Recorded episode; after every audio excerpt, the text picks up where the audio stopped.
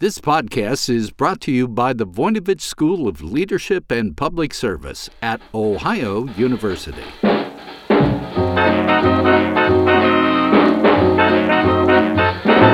Hello, everyone, and welcome to Jazzed About Work, where we talk about everything that might have an impact on your career. I'm your host, Bev Jones. I'm an executive coach, and I write about success and happiness at work. Today, we're exploring ways to help young people approach their working years and prepare for meaningful careers. Our guest is Erin Lewellen, the CEO of Global Citizen Year. That's a nonprofit that creates gap terms and other experiences to help college students develop the emotional and intellectual toolkit to impact global issues. Erin will share thoughts about how Generation Z is focused on overcoming huge societal challenges like climate change. We'll talk about what Gen Z looks like as it enters the workforce and discuss ways this young crowd may be unlike millennials and other earlier generations. Erin will offer suggestions about what employers might want to consider as they bring Gen Zers on board. And she'll share thoughts about how you or your kids might structure an enriching international learning experience.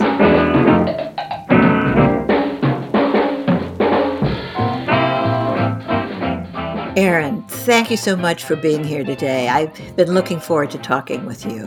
I'm so excited to be here. Thank you for having me. It's a pleasure. And today, of course, we want to get an update on Global Citizen Year. We've talked about them before here on Jazzed About Work, and I want to hear your insights on what Gen Z is doing, what they want from work, because I know you've been learning a lot from your programs about it. But really, one of my favorite things on this podcast is to hear about our guests' own interesting careers. So anybody who comes here is here partly just because their own story is pretty interesting and we can all learn from it. So I would love if you would tell us how you got to where you are today. I understand you've been a leader in several social impact organizations, and you started kind of young to be an innovator. Could you just give us your story? I'd be happy to. And Bev, this is one of my favorite parts of your podcast, so I'm excited to participate in it. Oh, great. I love hearing people's stories. For me, I think it all starts with an experience I had right after college. I'm from a blue-collar family in a working-class town in Oregon, and I went to University of Oregon, so I stayed close to home. But I always had this drive, some sort of need that I can't really describe, to experience something different, something outside of where I grew up. And I got this incredible opportunity through a program at the university where I got to go live and intern in Cape Town, South Africa. And there I got to live with a group of South African women. I had an internship focused on prevention of gender-based violence. And for me, from my background, to get an opportunity like that, it was such a big deal for both me and my family. And it changed my life forever. It changed the way I saw what was possible for myself, and it changed my perspective on the world. And when I returned, I knew a few things to be true, which was that I wanted the feeling I had in Cape Town, South Africa again. I wanted to feel stretched. I wanted to keep learning at the level that I felt like I was learning there. And I wanted to be outside my comfort zone. Even though that was a little bit scary, I knew it was good for me because I had just had that experience. And I also finally knew that I was capable of moving to a new place because I had just done it. So I moved to Oakland, California, and that's where I still live today. And I got my first career type job, which was, I was a recess coach for what was, then a newer nonprofit called Playworks. And for 2 years, I worked at an elementary school in Oakland, and I got that feeling of immersing myself in a new community again. Can I just interrupt to ask you, you were a recess coach? Yes, I was. So Playworks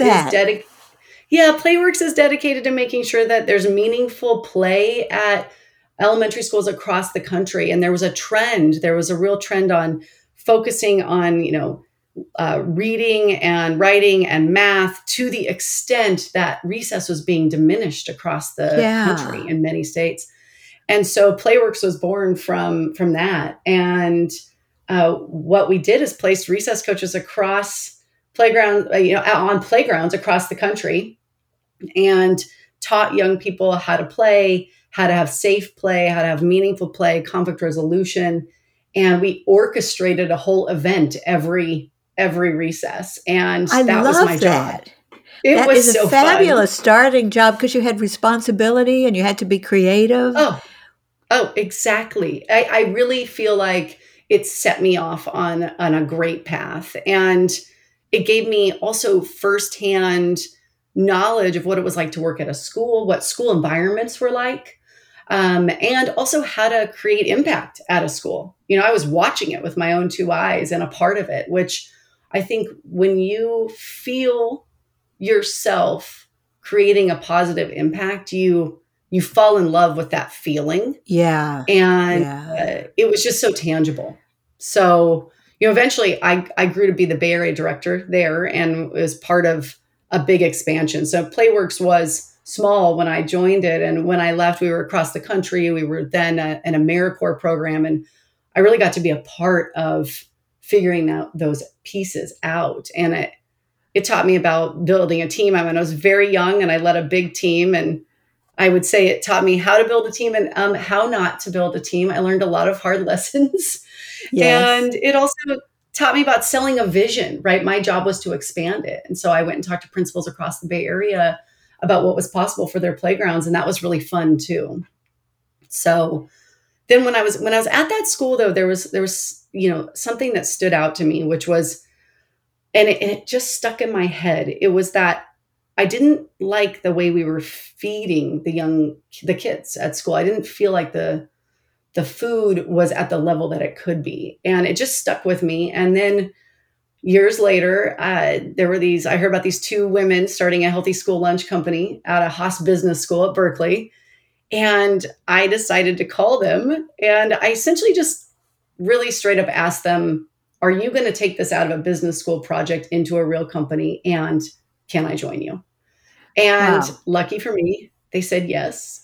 And yes to both questions. Uh-huh. And I got to be a part of a founding team of Revolution Foods. And that opportunity, I would say, is where I really grew up professionally. I call that my experiential MBA. I was head of sales for them. So again, in charge of growing it across the country. And that was a tremendous opportunity. So the last two pieces, I would say, of my career journey are that as I grew into leadership roles, I missed that impact we talked about at the school. I missed that direct impact. So I decided to start coaching high school basketball. And for me, coaching helped me stay grounded in the realities of being a young person navigating the world right now. Like, what is that like? And I coached alongside my wife for 20 years. And that spanned my time at Playworks, at Revolution Foods, and at Global Citizen Year. Really gave you an opportunity to watch as generations of students were passing by, how things were changing, to kind of stay in touch with the trends, I bet. Oh, definitely. And the trends, and also the realities of what it's like to be a young person navigating social media, navigating the transition from high school to college. This was not something happening at a distance where I was just looking at the trends and the data. This was something up close and personal. These were young people that I, spent hours and hours with and cared for deeply, and cared about their families deeply. And I think that changes your perspective on even the data that you're seeing. And then, that brings me to now, where I'm almost in some ways full circle at Global Citizen Year. I'm in the role of CEO, and now I'm lucky enough where my job is to wake up every day and figure out how to give kids from all walks of life, from all over the world, the transformational opportunity that someone gave me right out of college. And that, it feels just like a gift. I'm very lucky. Well, I want you to tell us a little bit about Global Citizen Year. I thought about you, what was going on during COVID, and you had the program was required travel. It had to be a blow. It sounds like you entered as CEO at a difficult time. Kind of what happened as you were entering as CEO, and what is the structure of what Global Citizen Year is doing now? Yeah, well, let me back up just to make sure, this Global Citizen Year has been around for, we're entering our 13th year, and I've been here for 10 years. So, I was thinking you were more recent. Okay. So you have been through the transitions. Yes, I have. And the first 10 years we built this wonderful program where we served high school graduates who had, just graduated from high school, but not gone to college yet. And they were primarily from the US. And we sent them to Ecuador, Brazil, Senegal, and India for an experience living with a family and doing an apprenticeship. And that was the first decade. And we served about 1,000 kids during that period. And, when COVID hit, that was obviously not possible to do. So we didn't want to sit around and not do anything. And we knew young people needed things. They needed connection. They needed community. And so we thought, okay, well, we know how to do some of these things. And we know this age group. So how do we put our skills to work? And we launched the Academy, which was a virtual program. And when we launched that, we did three things differently. The first thing was that we opened it up globally. And in 2 years' time, we served 1,500 kids from over 100 different countries. And that really taught us, I would say, the power of a global cohort. Yeah. Yeah. And it was fundamentally different than our cohorts before of US kids, which were diverse groups of young people, but really homogenous in where they were from. And the second thing we did that was different was we said, we believe that an experience like this is important for a developmental time, a young person on the cusp of adulthood. But we don't have to be so rigid in that they can never have stepped foot on a college campus. Let's open this up, So we did that. And that turned out to be a hypothesis that it was more about the developmental age. And then the third piece was that we wanted to really make sure that we were having an impact. I mean, you can imagine we had this deep, long, immersive experience, and we were a little bit skeptical. Can we create impact in a virtual way? It's totally different. And so we paired with this team of researchers at Harvard to help us understand our impact. And turns out we really could create positive, really meaningful, substantial impact in a virtual setting. And that change the way we thought about how we're going to do programming next in this next era. Rather than just go back to what we were doing, we wanted to build something that was appropriate for right now and that was really had all of our learnings baked into it. So that brings us to what we're doing now, which was we launched a new program called Take Action Lab that's really rooted in our 12 years of experience. We bring young people, we recruit amazing, incredible young people from across the world.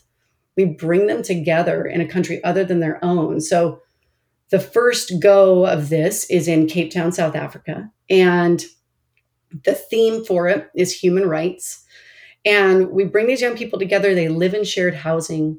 They have an apprenticeship. We have a local team working with local leaders across the human rights spectrum. So we've got young people in internships with food, dealing with food insecurity, with organizations that are working with asylum seekers and refugees, with organizations that are working with, access for girls to sports, you name it. It's sort of it's a real cross section of what human rights organizations can be doing in the world.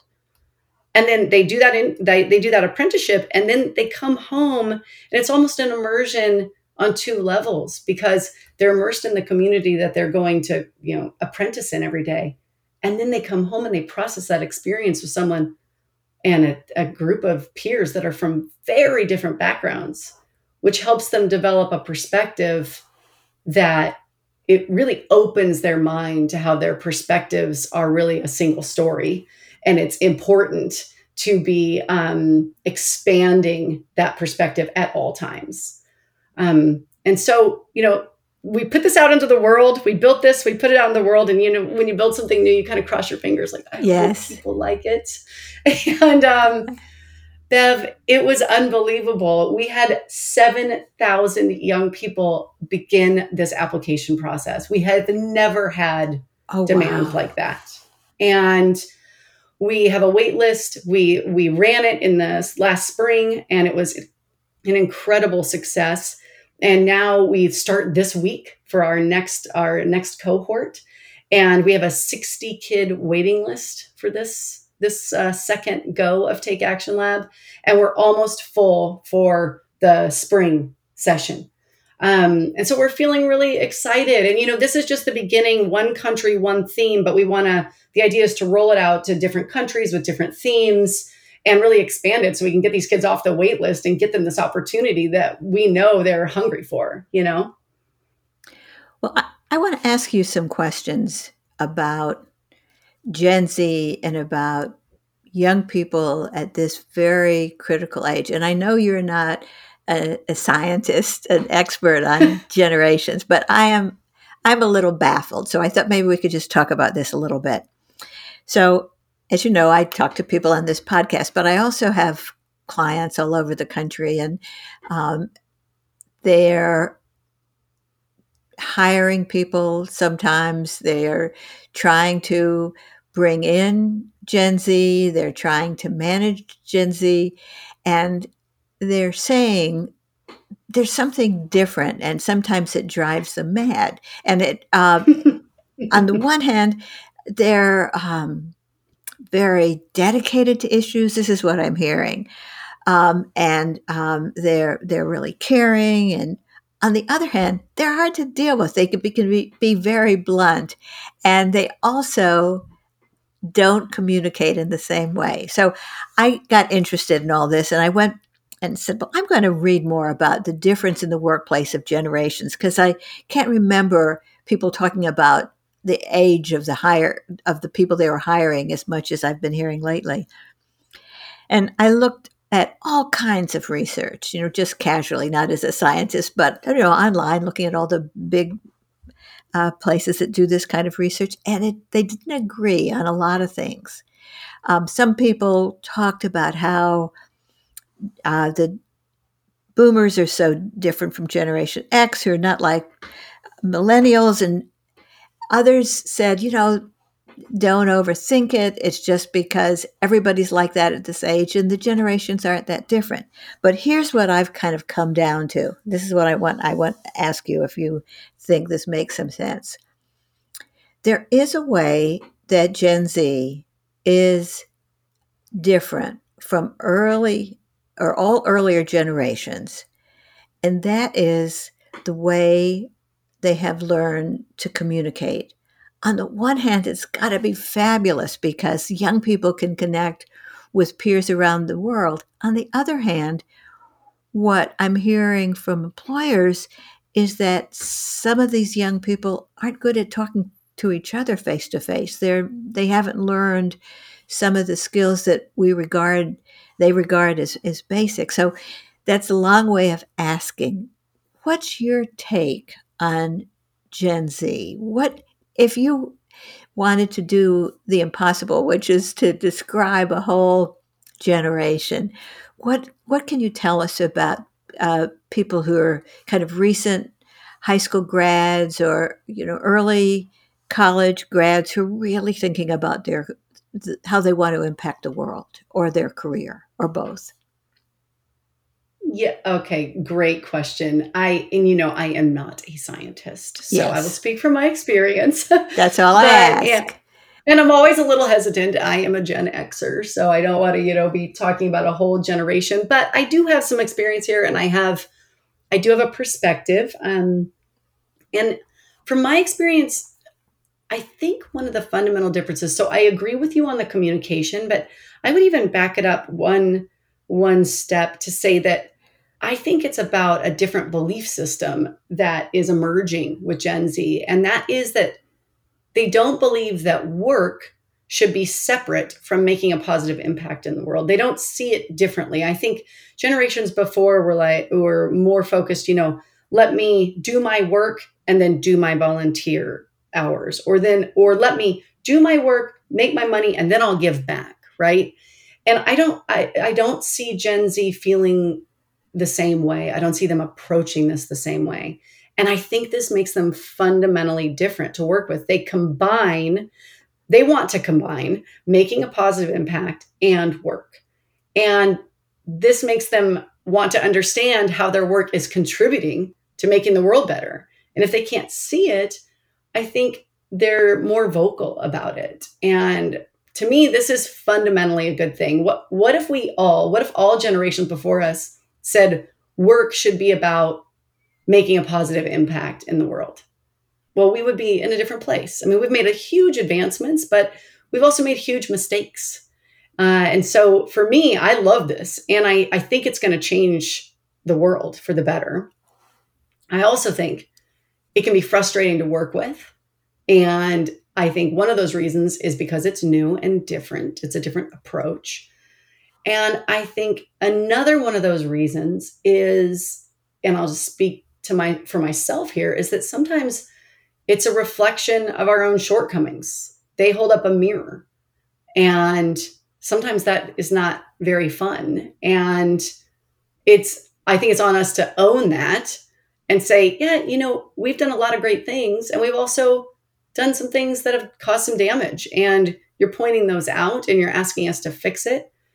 And I think that for me, it's about holding up my own mirror and saying, what's going on for me here? Let me be curious. And why is this frustrating me? And how do I then turn this into action where we're working together on the same goals? All right. On the one hand, I agree with you. I think it's very exciting. On the other hand, work is still not the same as not working for somebody else. So let's talk about when there's an employer. And mm-hmm. The employer may have a mission that's fabulous.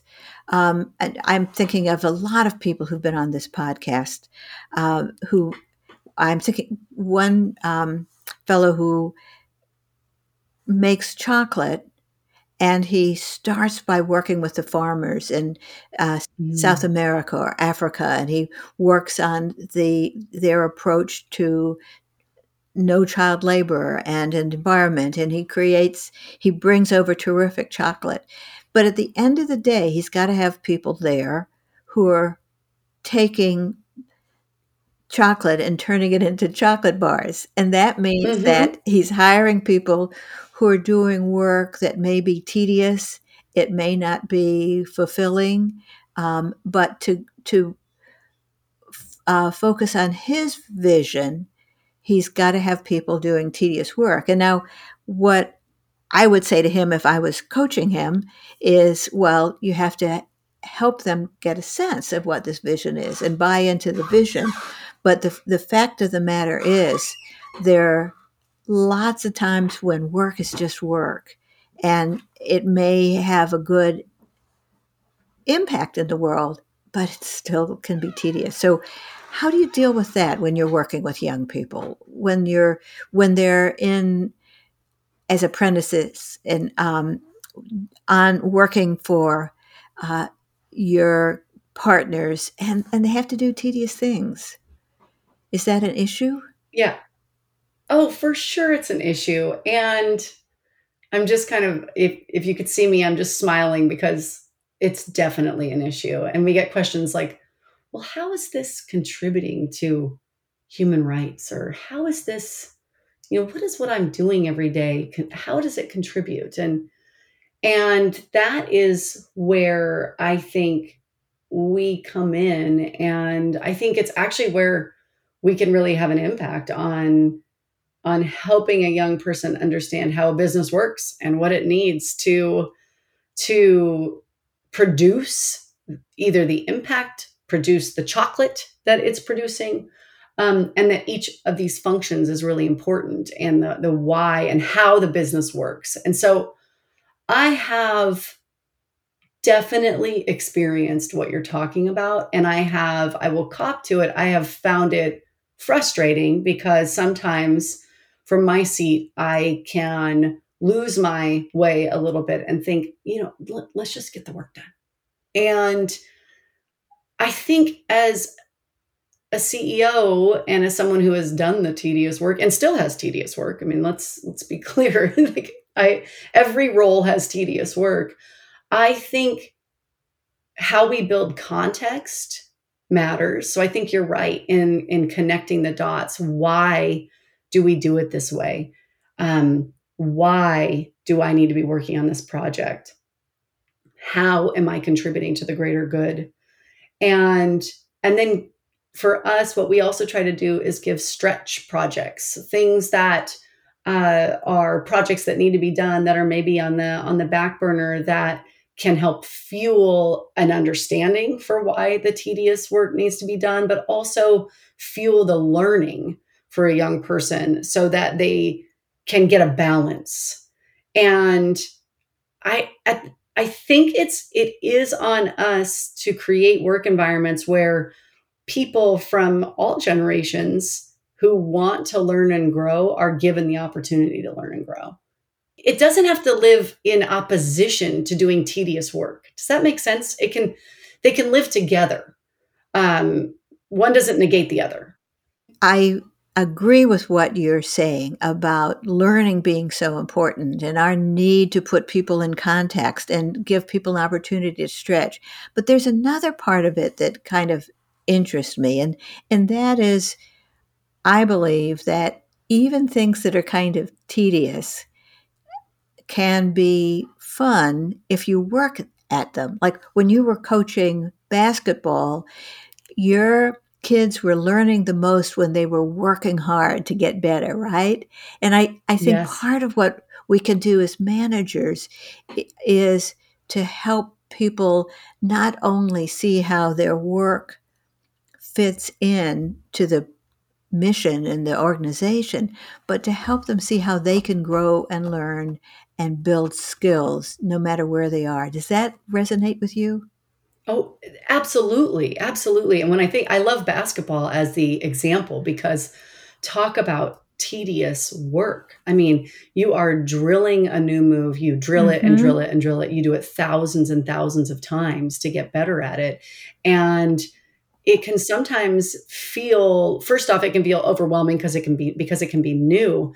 But once you start to show what's possible with this new move, what's possible with this new skill, the reason we're drilling it, and then show moments of where they've utilized it and used the new skill, that tediousness starts to have the context that it needs to then keep a young person motivated on doing whatever that tedious act is. And I think that's a great example. So I think that what we say to people out there who are both excited but also tearing their hair with frustration as they're working with recent grads or any kind of young person is, there's a lot of opportunity here. There really are some things that are a bit different, but it might lead to a richer work environment for everybody. And all right, I have one other question I have to ask you. I could go on with you for a while. This is really interesting stuff to me. But there's one question I think our leaders might want. It would be wonderful if more young people can have the kind of experiences that you're creating, that you had as a young person. But there aren't enough programs to go around, and maybe there are other ways to do it. If we have listeners out there who are thinking, oh, I would love to take a gap year. Maybe I'm not even that young anymore, but I love the idea of something new and stretching myself. Or maybe we have listeners who are parents and who could help their kids find some kind of opportunities to kind of get out of where they are and learn something new. Do you have any suggestions for listeners on just how to start if they want to create for themselves or their families some kind of gap so they can get out there and learn something new and see another part of the world? Oh, I'm so glad you asked this because I definitely have thoughts on this. I would say three things. And this is, you know, I think these can be applied to everyone, but really the lens that I bring is, you know, if you're thinking about crafting something for your young person in your family, I think, but I do think that these can apply, you know, to all ages. And whatever your experience is, I think there are three pieces. One is, who are you having this experience with? Is the group that you're going to be with, is the, you know, are the folks that you're going to be meeting along the way or having an experience with, are they coming from different backgrounds? And I think that is critical to your own learning, that you're not processing your experience with someone who's has a very similar worldview to you, that you're actually processing your experience with someone who's going to bring a very different perspective to that same experience. And the second thing is, I would look for opportunities where the organization is very clear about how, and this is especially if you're going to have a global experience, where the organization is clear about how it works with communities. Are they working? Do they have local leadership? Is there mutuality? You want to really avoid volunteerism and extractive practices. And then the third thing that I think is the most important thing, well, they're all important, but this is very important, is that it's an opportunity that really puts you in your stretch zone, and that you seek experiences that make you feel uncomfortable in a way that ignites the learning and activates you in a new way. So those are my three, I think, that are critical for really maximizing a moment. If you're going to invest in a moment where you step back and have an experience that maybe shapes you differently, I think that those three things will help make sure that you make the most of it. All right. I love those three things. And I think they apply for lots of people. I know a lot of seniors who are looking to have a gap year. They're looking for opportunities to reach out and become different and better and more fulfilled people. Mm-hmm. So let's see if I've got it right. It's diversity, or at least different people than you. You're going to be in a different kind of world. And then wherever you are, if you're working on a program, make sure that they're working with the community and they're not taking advantage of a community, that you are secondary to the community's own goals and situation. Mm-hmm. And then the third is, it's got to be a stretch opportunity. This is not tourism. It's not going on a world tour. This is finding a way to be asked to do some things that you're going to find a little difficult, right? Yes. So those are the three. Those are the three. Well, that is a wonderful summary. I hope some people are out there thinking, oh, this is what I'm going to do next. But Erin, it was wonderful having you here. Thank you so much for being here. And I hope we have a chance to talk again sometime. I do too, Bev. I love your show, and I just loved this time together. So thank you so much.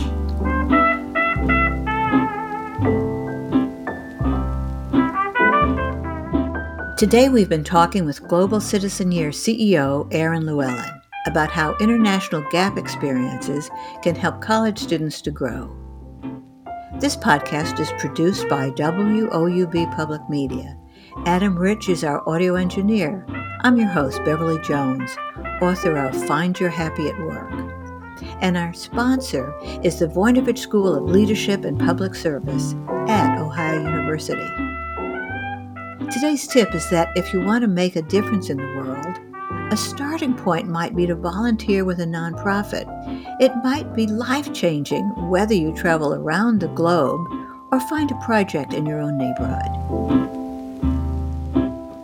Thanks for listening to Jazzed About Work, and if you like the show, please tell your friends.